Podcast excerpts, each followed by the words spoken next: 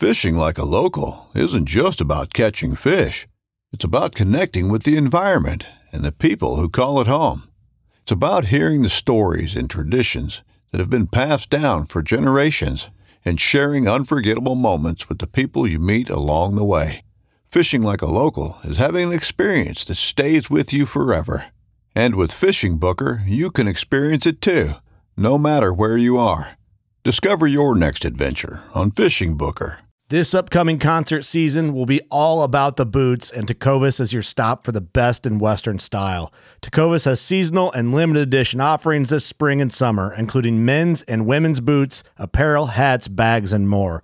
All Tecovas boots are made by hand in a time honored tradition with timeless styles that are always on trend. And Tecovas has first wear comfort with little to no break in period. It's hard to find this level of comfort paired with this level of style. Stop by your local Tecova store, have a complimentary drink or two, that's WCB style, and shop new styles. The smell of fresh leather and friendly staff are at your service. Many stores even have leather custom branding to make your boots truly personalized. And with regular live music and events, there's no in store experience like it. If you can't make it into a store, just visit tecovas.com. That's T E C O V A S.com. They offer free shipping on all boots, as well as free returns and exchanges, and ship right to your door. Go to tecovas.com and find your new favorite pair of boots today.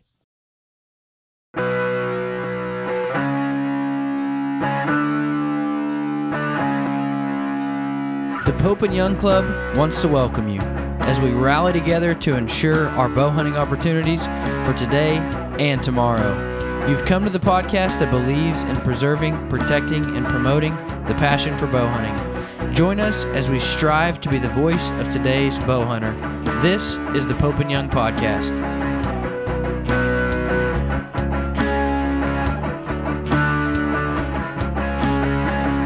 Hello, everybody. Welcome to the Pope and Young podcast. Jason Roundsville here, joined as always by my co-host Dylan Ray. Um, we are this one. We are live from the ATA show in Louisville, Kentucky, and we have uh, traditional archer with us today, uh, Chris Parrino. And Chris, welcome to the podcast. Well, I appreciate you guys asking me to be on. Absolutely. I know uh, when when we start talking traditional archery, you know, your name is always in that conversation, and uh, might be because Dylan's always the one saying it. So No, I'll tell you, I, uh, I've, I, and I said this on a couple podcasts ago when we had Tom Clum. I probably made Tom Clum mad because I'd call him with so many questions, and Chris Parrino was the other guy I would call. Like if I had a question, it was Chris and Tom. I'd call him and say, "Hey, I need your help." yeah, And so he probably got, got tired of my phone, my name popping up on his phone. and that's a lot of calls because you sometimes need a lot of help. I had a lot of questions, but uh, if you're gonna learn how to shoot a trad bow, why not learn from the best. the best? Yeah. So how did you get started with archery in the beginning, and then what took you? Did you start with trad, or did you kind of go towards that? I mean, truthfully, in the very beginning, I I did it because it was my only alternative to hunt. Like my dad wouldn't let me go gun hunting. He didn't. He wasn't a hunter. He didn't hunt, but you know, he just kind of felt that the turning a 14 year old with loose with a shotgun in the woods probably wasn't a probably wasn't a good situation. But now I, I wanted to hunt. You know, when I was younger, and my dad was definitely more than willing to take me and I, you know, I had a lot of good times with him. He he he did everything he could do to get me out there, and and we would go up to some state parks in Illinois and hunt pretty much public ground, and uh, that's kind of where it started. Um, I, yeah, I probably would have if if I would have went, probably could have went down another road pretty easily, but that's kind of where it started, and I, you know, was fortunate to m- meet up with some guys that kind of took me under their wing and you know showed me kind of what was going on and i saw them have some success so you know i wasn't totally dejected that i couldn't get it done it took a while like it was Yeah. uh, definitely four or five years before i before i shot my first deer and so there was definitely a learning curve there but that's kind What, of what was your first deer? First deer was a doe I shot. Actually, I shot when I started, I shot. Uh, I started bow hunting, uh, and that was with a compound, and then I shot a doe. I shot a doe like my fifth year, and that was the first deer I took was a doe with a with a compound, and I shot a little six pointer the next year with a compound, and then after that I switched over and pretty much been shooting recurves ever since. You shot So- a you shot a two point with eye guards. Apparently, we've had this whole argument all week Oh, long. all week long. Because Jason's from Oregon, where they say everything's stupid, and he's like, "No, it's not a six point; it's a two point with eye guards." I'm like, "No, that's called a six point. It's got six points." And he's like, "Well, not in Oregon." I'm like, "Well, not in Oregon. We're in Kentucky." What if what if you have you know like five on one side and one on the other? That's not a one by five. That's just a six six, point. point. So it's exactly the same as a three by three. All right. Well, this this you know, I mean, not to get you in any other kind of discussion, but this technically had no arm eye guards, so probably was a three by three. It was just a three by three. So then Jason, but he would even call like, we would talk bow hunting, and he'd say, "Yeah, I shot a three point," and I'm like, "A three point?" So, you know, forky on one side, a spike on the other. He's like, "No, it was a three on a three by three, and I'm like, "So a six point, not a three point." I, I don't. They're crazy. We just like to give a little more information instead of just you know like one Yeah. number. We like to give you know multiple points of relative contact. Yeah. Sorry. Yeah. So so you know what was your what was your thinking when it took you 4 years to connect with your first first animal with a compound then you connect and then you're like, "You know what? took me 4 years to connect. This is just too easy. I want to challenge myself even further and go with a recurve." Well, I, in my case, the guys that I, I felt like I was, like I was putting myself in a position to be more successful going to a recurve, and that was mostly due to the guys that I was hanging out with. Like the guys that there were some guys in the area that were extremely successful with recurves, and you know they always seemed to come up with deer. They did a lot of hunting, and they were just really, really what I considered at the time to be successful at it. So I didn't really look at the recurve as being a hindrance. I looked at it as something that was, um, you know, going to put me in a position I was going to be more.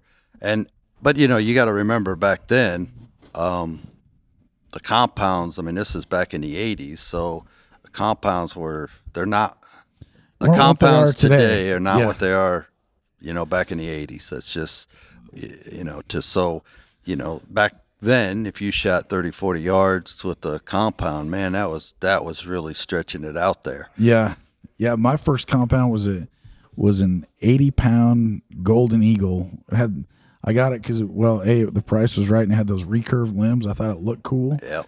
And that thing, I shot the twenty two nineteen arrows, and it had an arc, a, approximately the same arc as what you would see in like a rainbow. It was there. There was a pretty big, pretty big arc on that one, even at eighty pounds. And the bows today, you see them people shooting 40 pounds and, and it's a relatively flat trajectory even compared to that one Well, there's there's no question that the equipment has has definitely advanced, and you probably could debate good ways and bad ways. Yeah. Truthfully, it's we're the pope and young club so it's we we have not always embraced new technology but we're doing our best to to keep people uh, you know to include folks and and make them all part of the pope and young family so what was your first recurve first recurve was actually a Bear um, Super Kodiak that I bought. Um, I was working up in Chicago. I'd got out of trade school and I was working up in Chicago. And one night I went into a archery shop there in Chicago, and I can remember I I went in and my intention really wasn't to buy anything. I was just kind of in there killing time. I was you know up there living by myself, and I just went in and uh, when I got it was an old art. I mean, the shop had been around for a long time, and when I went in, it was just a really I can still remember it. It was like a two story. The lanes were on the above the shop, and when you went in the shop, the guy that owned it was was an older fella. I mean, of course, I was 19, so you Yeah. know, if he was 40, he was older to me. But but he was older, and he had done done quite a bit of stuff, obviously, and had a ton of black and white pictures on the walls. There was all these pictures of Fred Bear and just different, just and, and I I like that stuff anyway. Like Yeah. I always, you know, that's something that's interesting to me. So. I spent literally two or three hours just looking at all the pictures and looking at the stuff at the wall and and ended up striking up a conversation with the guy that owned the shop and he was telling me he hunted with Fred Bear and he did this and up in Wisconsin and these old stories and I was just taking it I mean I was interested to begin with but to Right. have somebody that actually did some of that stuff with Fred Bear was Absolutely. super interesting.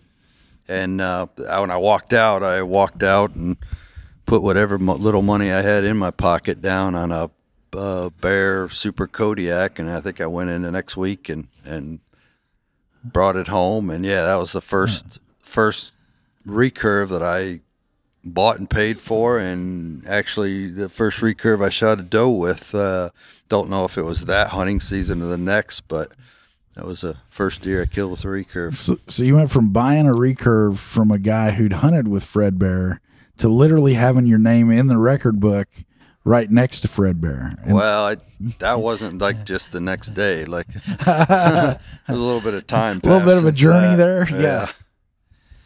and when he says right next, like literally, what was it, one sixteenth of an inch? So you're Yeah, literally right below Fred. I mean, That was a grizzly right bear? next to it. yeah, that was Okay. a grizzly bear. What's your most memorable hunt ever? I would have to say the, you know, I did a brown bear hunt in Alaska. That was probably the most exciting, or the you know one of the ones that was the most memorable. But quite honestly, all the all the hunts I've done have are all pretty special. You know, if, I mean, when you're hunting with a recurve, you're obviously limiting limiting yourself. So when you are successful, you you tend to remember that success. Oh, I absolutely. Um, Jason likes to ask this question: If you had to pick one species to hunt for the rest of your life, you could only hunt that species. What would it be? Well, if my pocketbook would allow it, it'd be it'd be grizzly bears. But Really? yeah, well, that's you know, I mean, I I like all predators. I don't get to to hunt them as as much as I'd like to, but lions, mountain lions, I mean, predators are just fun to hunt to me. Yeah. that's that was John John Fossil when he came on. That was his thing. He loves, you know, everything from the big bears to the big cats, and and he he's that that is just his thing too. He just really enjoys that. Well, there's just a different element in it. It's not for, you know, we all go to theme parks and get on a roller coaster and ride the roller post coaster and you know jump out of skydive out of air. I mean, a lot of people do a lot of things that are kind of thrill seeking Yeah. adventures, and when you're bow hunting, I mean, it's it, extremely. You don't forget being 12 yards from a grizzly bear. Like it just doesn't. You Yeah, don't forget it. especially when he's wounded, and you did it. Well, I never, I on my grizzly bear hunts, I pretty much had in my mind when I went on them that I was not, I was not taking a shot that I, I wasn't taking a shot at a bear that knew I was there. Like if I got, if I got within twenty yards of a grizzly bear and it, I, I just, I made a conscious decision that I wasn't going to. I there's, there's I mean, once you wound them, then everything changes. And if they if they associate you with their pain, That's not a spot you want to find yeah, yourself in. It's it's just now if you get that close. To, I mean, I've been close to grizzly bears trying to stalk on them and, and get close to them, and and they're.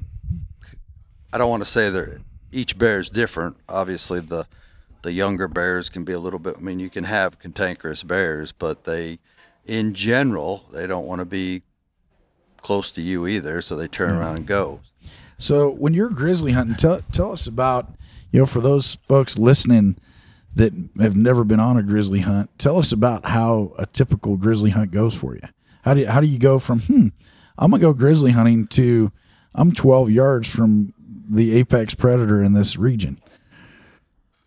Well, the honest answer to that would be you dream about it and you want to go on it, and then when you actually stand there and do it, you think you're the stupidest person in the world. So it's a it's it's quite a change. Like you can be really excited about going on a hunt and think about it and think about everything that's going to happen, and and that is good.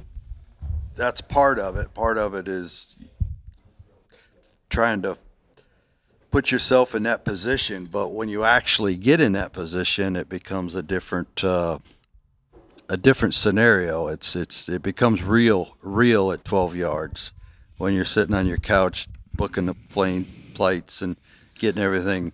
I'd say it'd be real at like 50 yards. 12 yards it's a little bit, it's like ultra real. I'm not what, I'm not sure what that would be.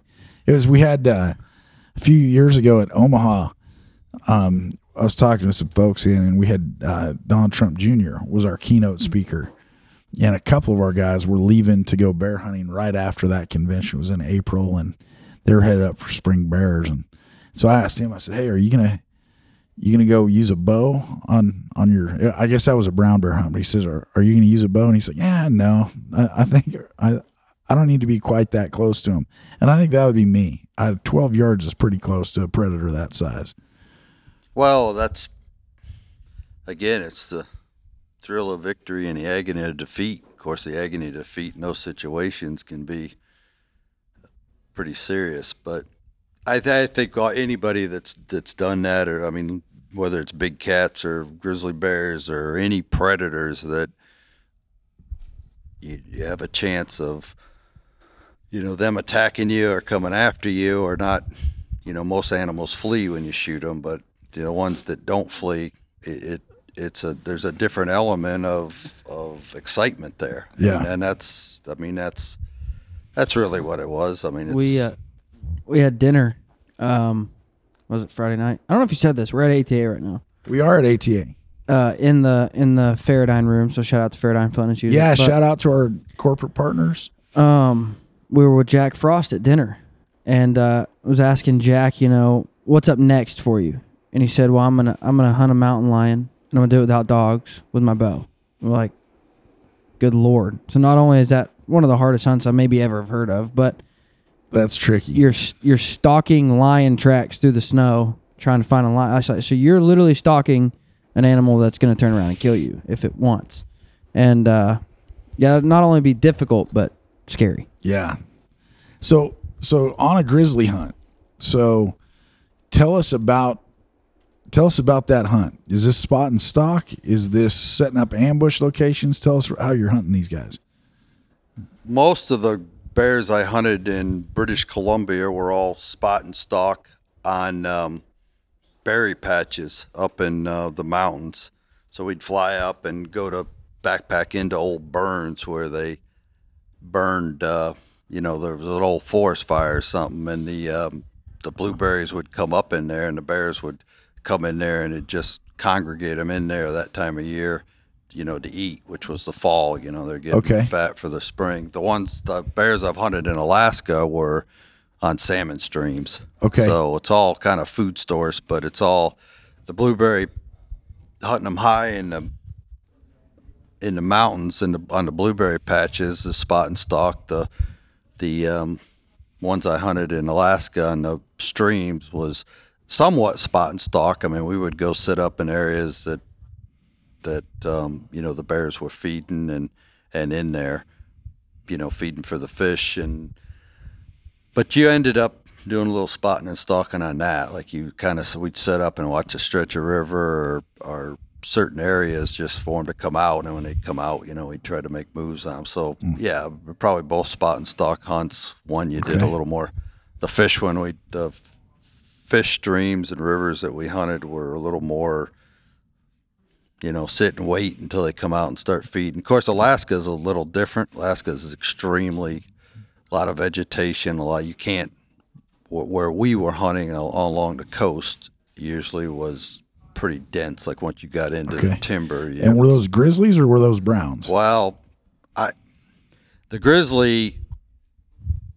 I think a grizzly bear and a brown bear are basically the same bear, and I, I know like, yeah, I mean, if you that I- don't know what parallel it is up. There's a parallel that shoots through Alaska, and everything south of that is is would be a brown bear, and everything north of that's a grizzly, and, and then that goes down to I believe where the Alaska and British Columbia border meets. I mean, if you you can you can hunt the coast of British Columbia, and everything's grizzly bears, right? Gotcha. I mean, there's so the basically it's a location Okay. variation, and I believe I, I believe that hundred miles in, I guess anything within hundred miles of the coast in is considered a brown bear, and you know after that it's considered a grizzly. But then a south, you know, if you go south, north and south, that again the coast along British Columbia, it's all they're all grizzly bears. Now, if Okay. I'm if I'm right, and Chris, you probably know better.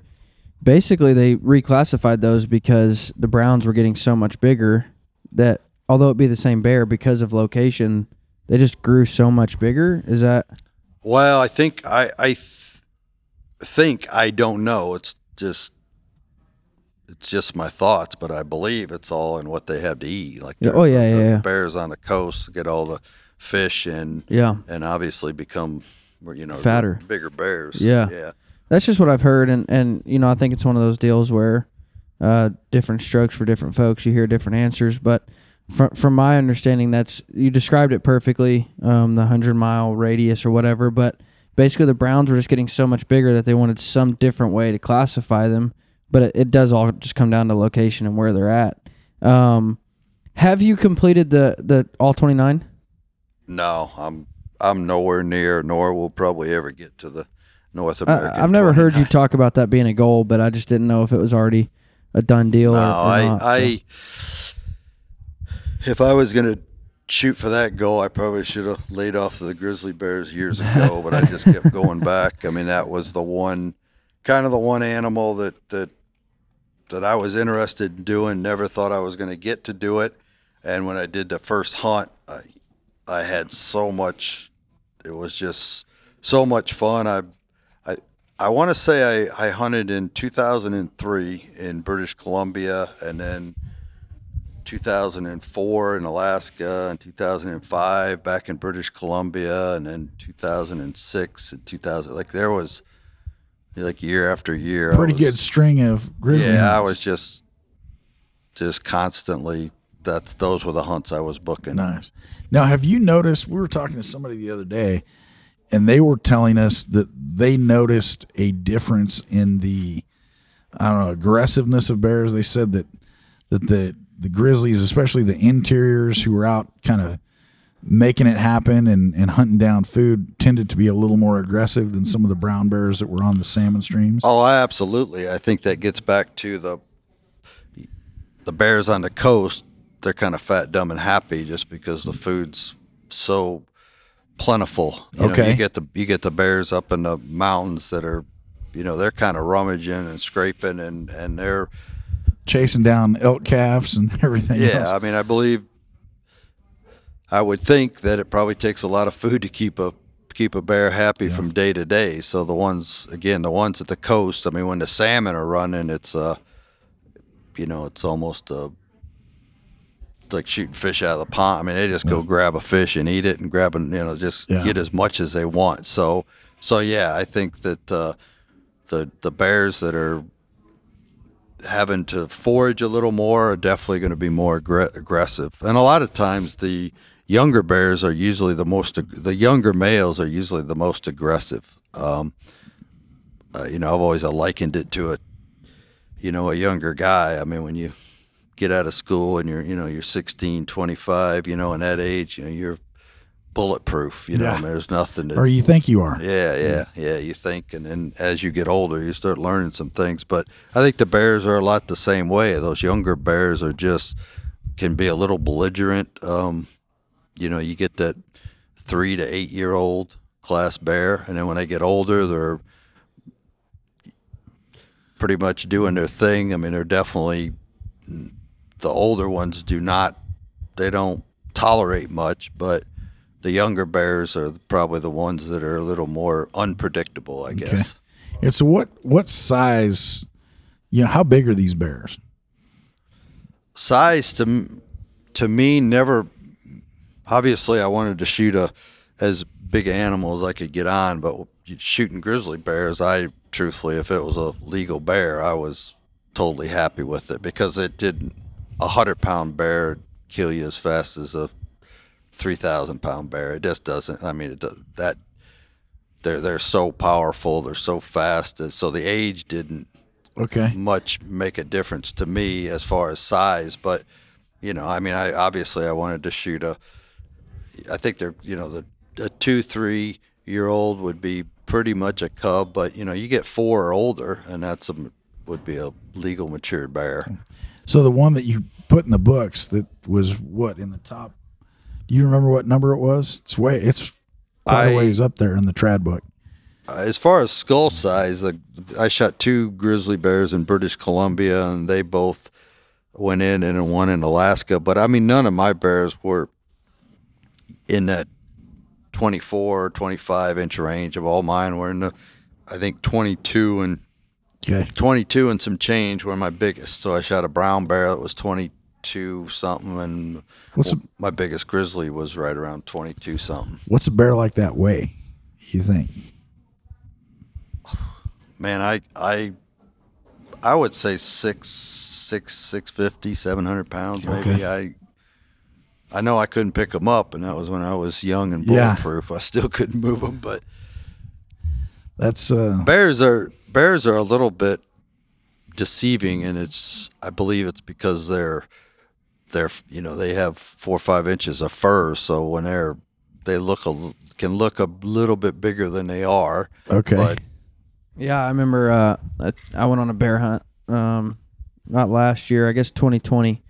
And, uh, you know, you're sitting there watching them in the woods and you're like, crap, dude, these are huge. And so I shot one that I thought to be a pretty good bear. And, you know, I'd never bear hunted before, but thought it was a pretty good bear. And, and get back to, and these are black bears in Maine, so nothing like what you're hunting. And, uh, I thought it was a great bear, put it up on the scale, and he's like 225. And I'm like, God, he looks so much bigger than that. Like I've had dogs that weigh that much.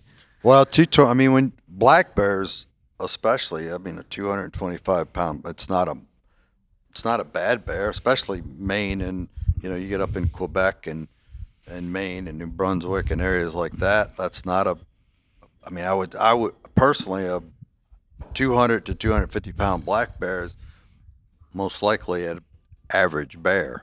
I mean, getting up into a three, four hundred pound black bear, those that's that's a really big bear. I mean, Yeah. you, Well, I think that's I think bear sizes tend to be a, a lot like fish or a lot like antlers before they're scored. I think everybody thinks it's a 400 pound bear until they throw it on the scales and it's 228. Well, it's just one of those things. Like like Chris said, you see them, and they look that much bigger all around. Yeah. And then you get to them, like, and you put your hands on them. Your hands go four inches in. You know, it's just like, man, still a good bear, and I was very proud of it. It's it's gonna be be a three quarter mount on my wall, and I'm excited to get it back. But um, I was very happy with the bear. It's just like, God, I would have I would have guessed, you know, 100 pounds, 150 pounds more than I did Yeah. guess, just because of all the fur.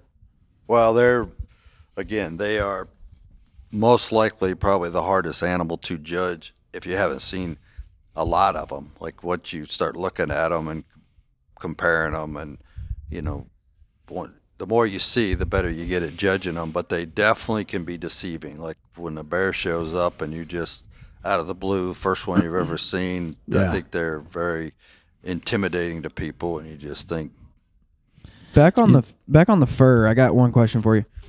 Very difficult. I help and camp that week. Track, you know, probably four or five bears. Very difficult to blood trail. Uh, just because all the all the fur seems to just soak it up, you know, as it's as it's leaving. So, any any advice on blood trailing bears? Yeah, my advice would be shoot them good and don't blood trail them. like I think, I don't think my experience is bears are extremely easy animals to to kill. Like, and when I say that, is their hide is fairly thin. I mean, their their fur is thick. Their body structure, the bone mass is, you know, there there is some tough areas up in the front shoulder. But if you you have that quartering away shot, a bear is it's I, I think it's easier to get into the lung cavity of a of a bear than it is a, a whitetail or elk or Really? moose or anything like that. I mean, a moose is you know the the hide is shoot a quarter inch thick. You know, I mean they their hide is actually super. A bear has a lot of fur, but the hide is is thin. Okay. So, so getting an arrow to get into kill zone on a bear is is a lot easier, I think, than most people think.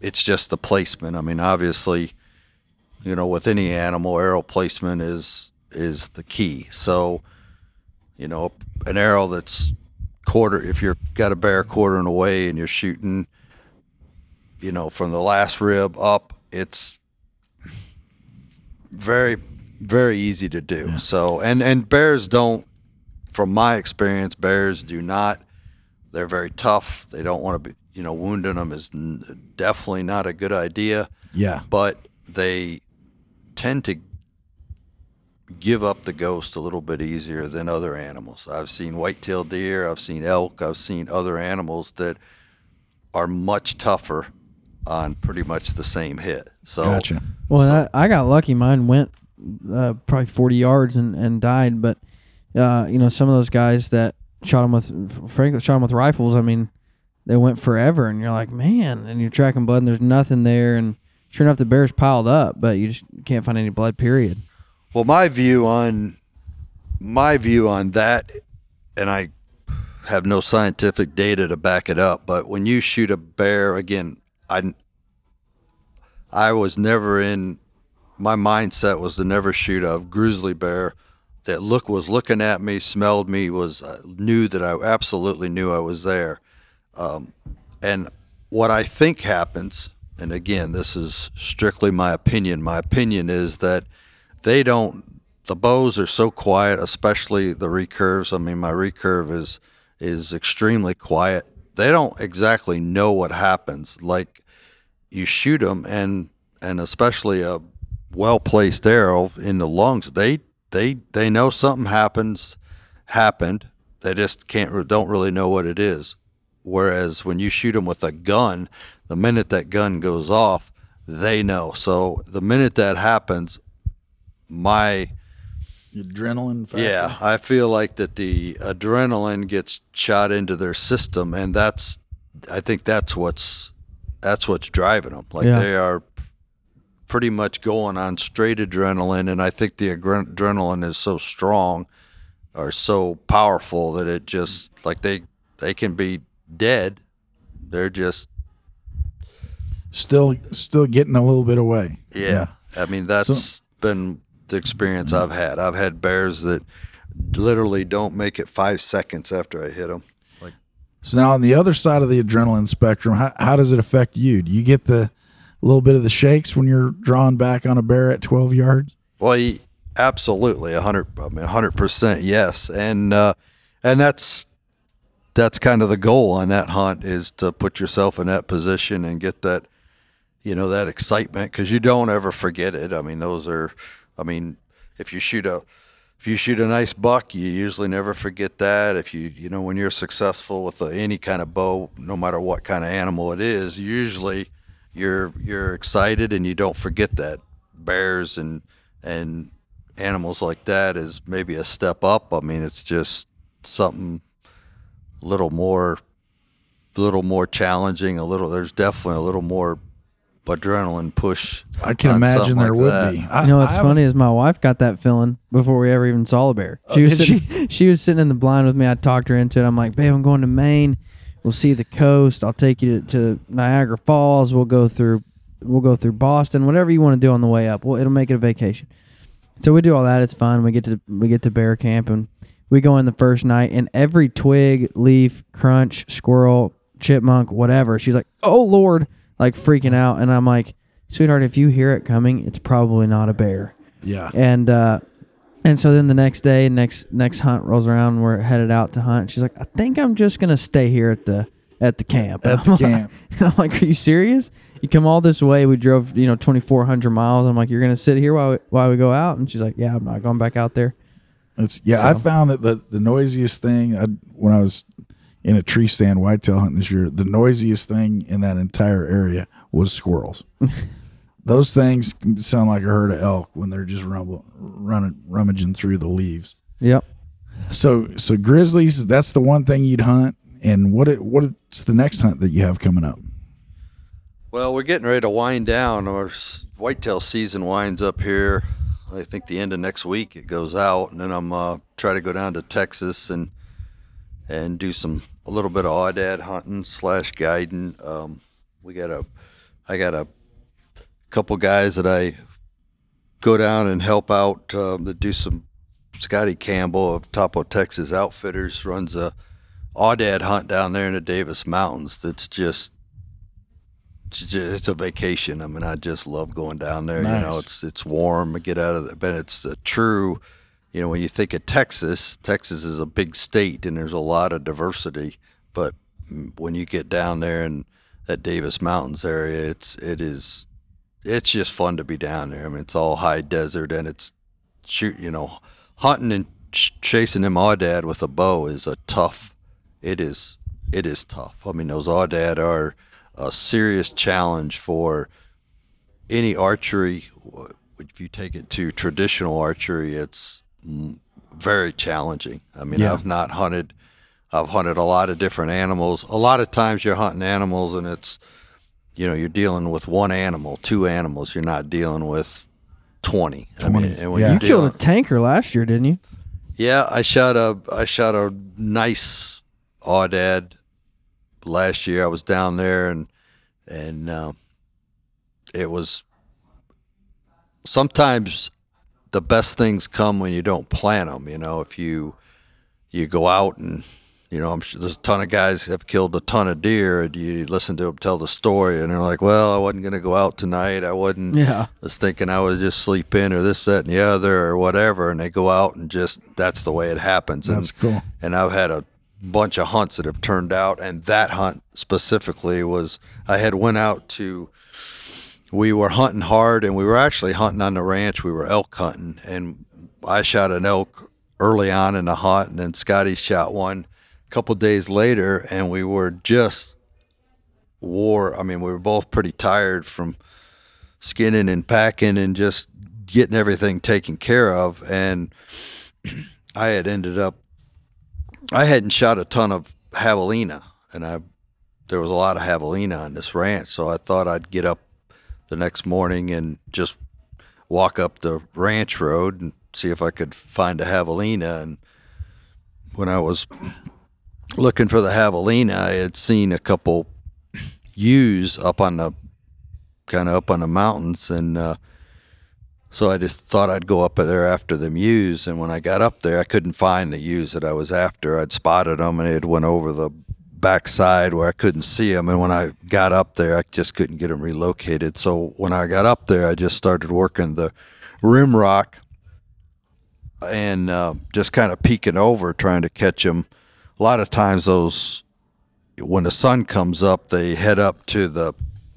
Will get right up next to the rim rock or the where the cliffs. You know, they'll be pretty cliffy, and there's usually oh small trees and stuff and rocks, and they'll get tucked up into that right up next to the edge of the the rim rock there. And I just kind of worked that along, and I would get out to the edge of it and just kind of glass down below me, trying to find you know aoudad that were bedded up in them rocks, and and I was up there for about an hour and a half. Two, it was like I don't know, maybe eight, ten o'clock in the mor- eight, nine o'clock in the morning. I started doing that. About I want to say it was about nine thirty. I had peeked over and found this. Like all I could see was the was the rump. You know, just it was a bedded aoudad, and and I was looking for more because usually they're in groups or groups of you know 20 30 aoudads so where you find one you'd find more well That's a lot of eyes.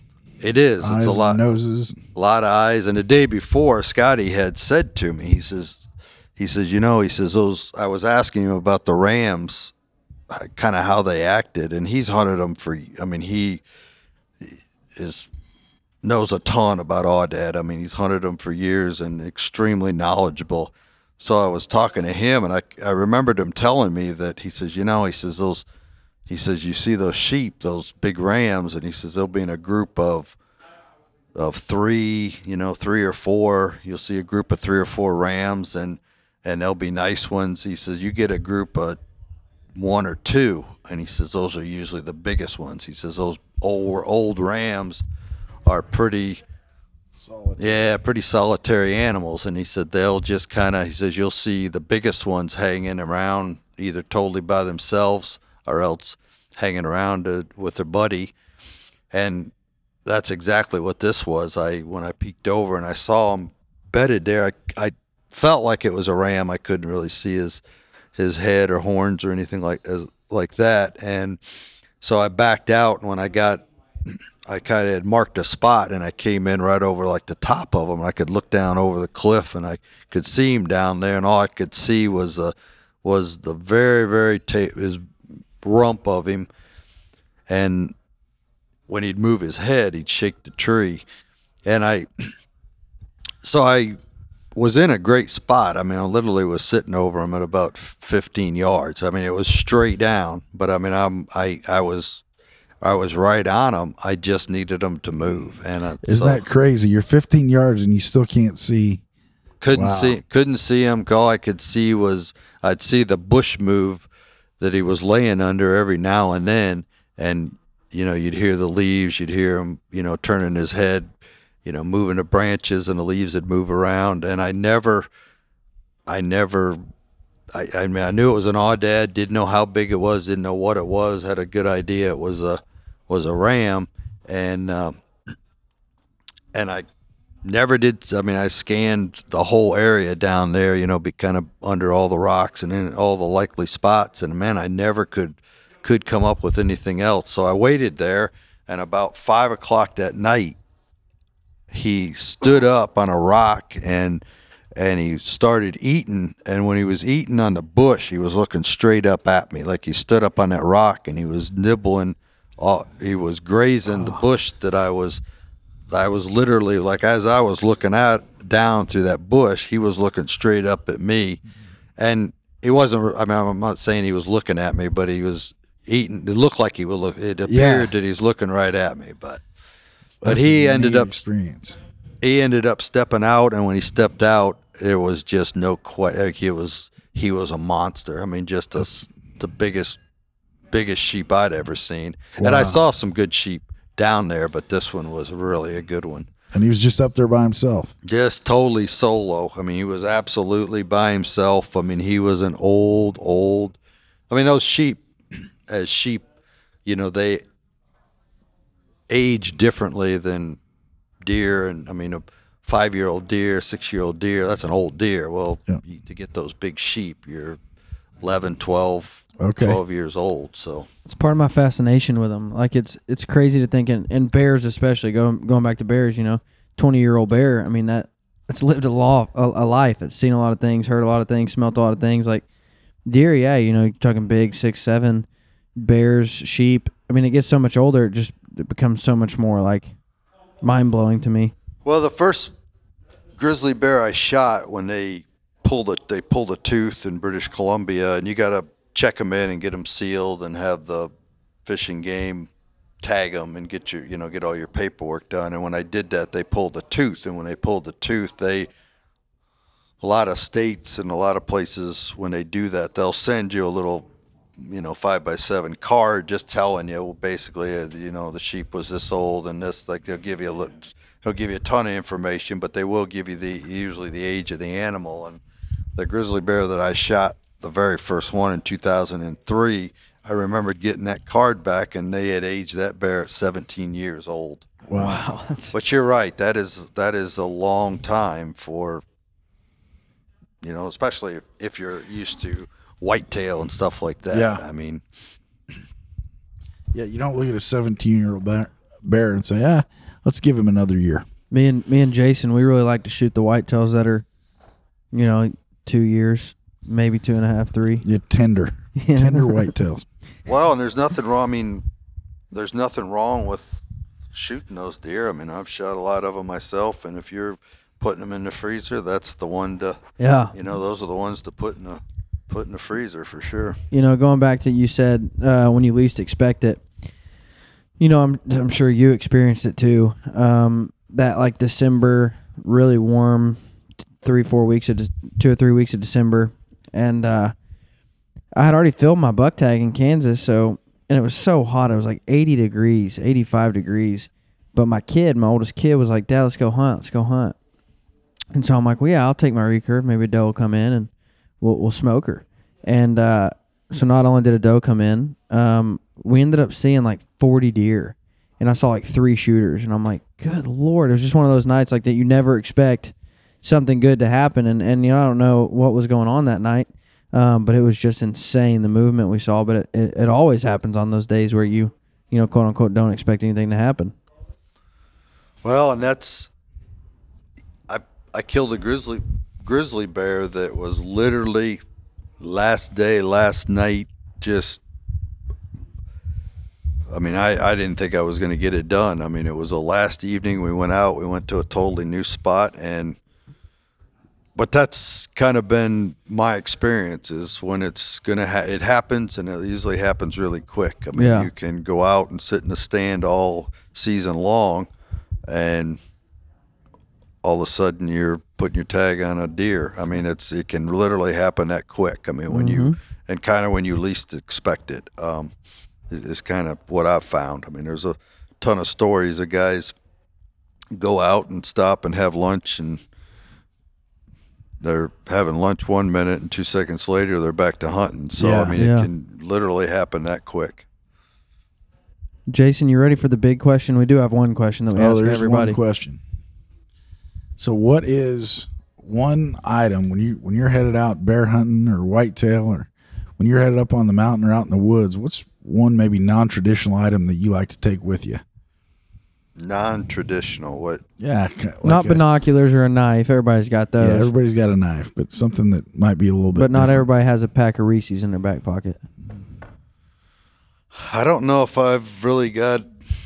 I don't really have an eye. I kind of grab the essentials and head out the door. I don't have any. Uh, I do have hunting gear that's that that I don't usually hunt without. Like my, you know, I've got some hunting gear that I just always want to have with me, just because I, you know, it's like my lucky tab or my lucky arm guard or Okay, something I've spent a lot of time with. Like, but I mean, they're pretty much so lucky arm guard. yeah, lucky arm guard. Okay. You know, a tab that I've, you know, got really good and broke in is just, but I don't know. I don't really have a, I don't have a Cuban cigar stuck in my stuck in my Okay. pack for. That's what think- uh, that's what old, uh, that's what Michael Waddell told us. He said, "I've always got two cigars, Yeah, one for me, one for my cameraman. So if I kill one, we've got them there." Yeah, well, I don't. Uh, I don't carry that in there for yeah. sure. All right, well, we're gonna go with lucky arm guard. I like We'll- it. We'll pop that on the list. Now before we before we cut this off though, we've got to give Chris a minute. Selway Archery, one of our great corporate partners. Oh yeah, um, you designed or came up with a quiver, um, the Grayling quiver. Tell us about that.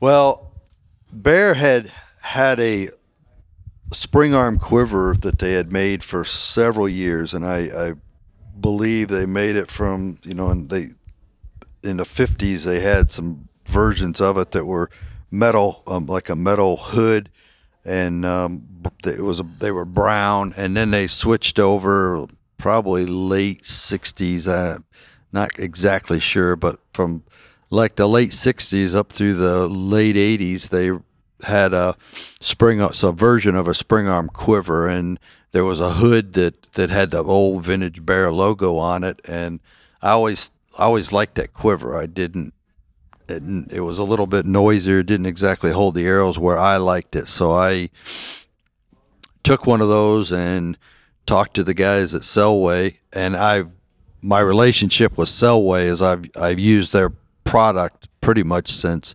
1991. Like I've been running Selway quivers. So you've used That's Selway quivers longer than I've been alive, Chris. well, that's uh, so I don't know if that makes you young or makes Selway quivers high quality quivers, but High quality quivers for sure. yeah, I I both. just have both, always a little of both. Yeah.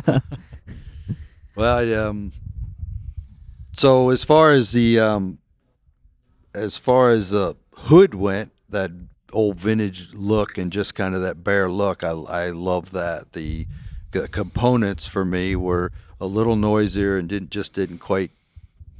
I didn't like the noise and just kind of the way it held the arrows to the bow and where they're they were located. But and again, I bought eh, bought Selway quivers back in the early night, and that's strictly what I had used. I mean, just had used the, the leather hooded slide on version, and I mean, along with my lucky arm guard and tab, I had my lucky Selway quiver. Lucky Selway so, quiver. So it's kind of all three items, but I, Alright. I I never had them fail. I never had any, never had a issue with them. I mean, literally, the qui- I had a quiver that I ran for 15 years. Like I, I probably I've still got it. Like Yeah. literally, it is. Just change the foam out and keep going. Yeah, put new foam in it, and it's been wet. And I know Drew had said to me one time, "Send it back. We'll we'll recolor it for you. We'll dress it up." And I'm like, "No, just leave it the way it is." I mean, it just had that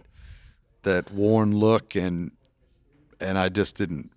I just liked it. You know That hard earned patina. yeah, that's exactly what it was. And using them that long, once I, I, I ended up getting a went to Bear, and and they were gracious enough to, I allow me to get a licensing deal to remake the hood. So I remade went and remade them. As exact as I could with the materials I had available to me, and in my mind, the material I'm using to mold these hoods is is better than than the originals. I think, Super durable. I Super. think it's super. Yeah, it's extremely durable. It's extremely tough, um, and so I do that and uh, mold up the the or mold the hoods and then print them and then I send them off to Selway and Selway basically puts all their hardware on them and will make up. I mean, they've got the the molds and all the the capability to make all the mounting brackets and and such because they've been doing it for years. I mean, Yeah. literally that there's so it's it's a Bear hood attached to Selway quiver or Selway components that have been around for numerous years and have been, in my mind, have been rock solid. Yeah. So the both of them together, it's like you got the high quality parts to to make the quiver, and then uh, kind of the nostalgic look of the the old bear hood. Very cool.